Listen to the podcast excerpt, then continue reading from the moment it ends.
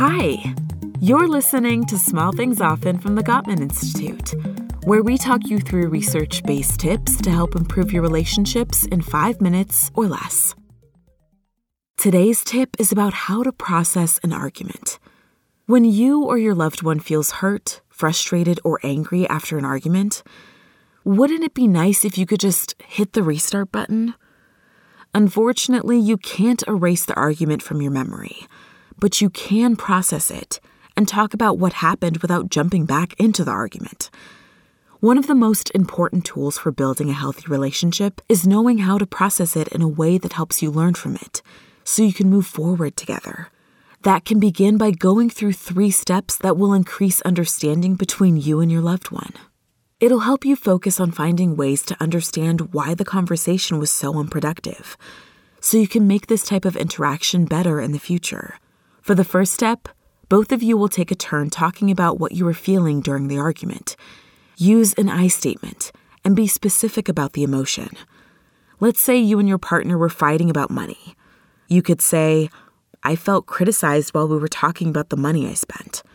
Take ownership of your feelings and be honest. Step two is discussing and validating both subjective realities. In any given argument, there is no absolute reality as to what happened. There are always two subjective realities or perspectives. So take turns talking about how you each saw the situation, while remembering that neither of your perspectives is wrong. Focus on each of your feelings and needs. It's crucial that you validate your loved one's experience and communicate that you understand at least some of their perspective. You could say, I understand that you felt not listened to. I see where you're coming from.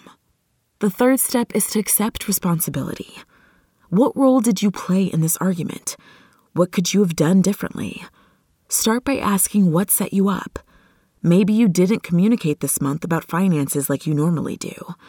You and your partner set a tight budget, but you desperately needed a little pick me up. You've been working hard and you're mentally, physically, and totally exhausted. So you went for it and treated yourself to the latest and greatest phone. But now you're realizing that you didn't let your partner know, and the argument suddenly had nothing to do with your shopping. It spiraled out of control. To accept responsibility, you say, I haven't asked for what I needed. While it's important to recognize your part in the argument, also remember that no relationship is perfect.